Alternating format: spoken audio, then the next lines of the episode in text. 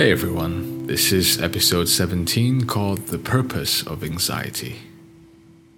You're lying in bed about to fall asleep when suddenly you hear a loud, unexpected noise in the house. Your heavy eyelids snap back open, your heart is pumping hard in your chest, and your ears perk up so much you start to hear everything your brain was ignoring just a second ago.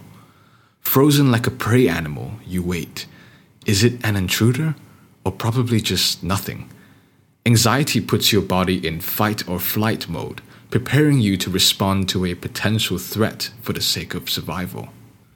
Even though it feels unpleasant, there are evolutionary reasons why this anxiety response exists. Our ancestors who didn't have this danger alarm system were killed off by predators, and those who had it survived to reproduce the next generations. The sensitivity to this anxiety response is also linked with the big five personality trait neuroticism, particularly the withdrawal aspect, and people vary in this trait on a continuum from low to high. But why do we still need high levels of anxiety if we don't need to worry about predators anymore? Research has shown mixed results when looking at whether anxiety can actually help survival. A 2017 study of over 300,000 people from UK Biobank showed that higher neuroticism was correlated with a 6% increase in death from all causes after adjusting for age and sex. However, after also adjusting for other variables, they found an 8% decrease of all cause death instead. Epidemiological studies also suggest better long term survival in those with higher levels of anxiety. But with anxiety disorders being the most common mental illness in the world, how can we better understand if our anxiety responses are actually useful or not? Using the threat detection evolutionary model, anxiety responses can increase depending on two factors probability of threats in your environment and vulnerability to threats in the person's current condition. If bad things are more likely to happen in your environment, meaning higher threat probability, then your anxiety will increase.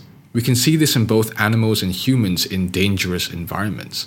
If your current state makes you more vulnerable to bad things happening, like being sick or physically injured, your anxiety will also increase. You become more sensitive to potential threats when it's more difficult for you to physically respond. These two factors of threat probability and vulnerability can also help to explain quite a number of anxiety associations in current research. For example, why women are on average higher in neuroticism than men, how loneliness predicts severe anxiety symptoms, and how low socioeconomic status increases mental health issues, which was something I had touched on previously when looking into how status affects emotions. From this theory, it seems that a more holistic approach is needed when it comes to treating anxiety disorders, because there are so many factors that can affect threat probability and vulnerability that can't be fixed with only antidepressant drugs. It also might be the case that some people are more anxious because it is actually functional for them to be, given their circumstances and state of health, for example, and masking the symptoms with a drug might actually worsen their situation in the long term. Think of anxiety like a smoke detector in your house. If they are set up correctly, the detectors will annoyingly go off quite often, even when there is no fire, but will never miss an actual fire.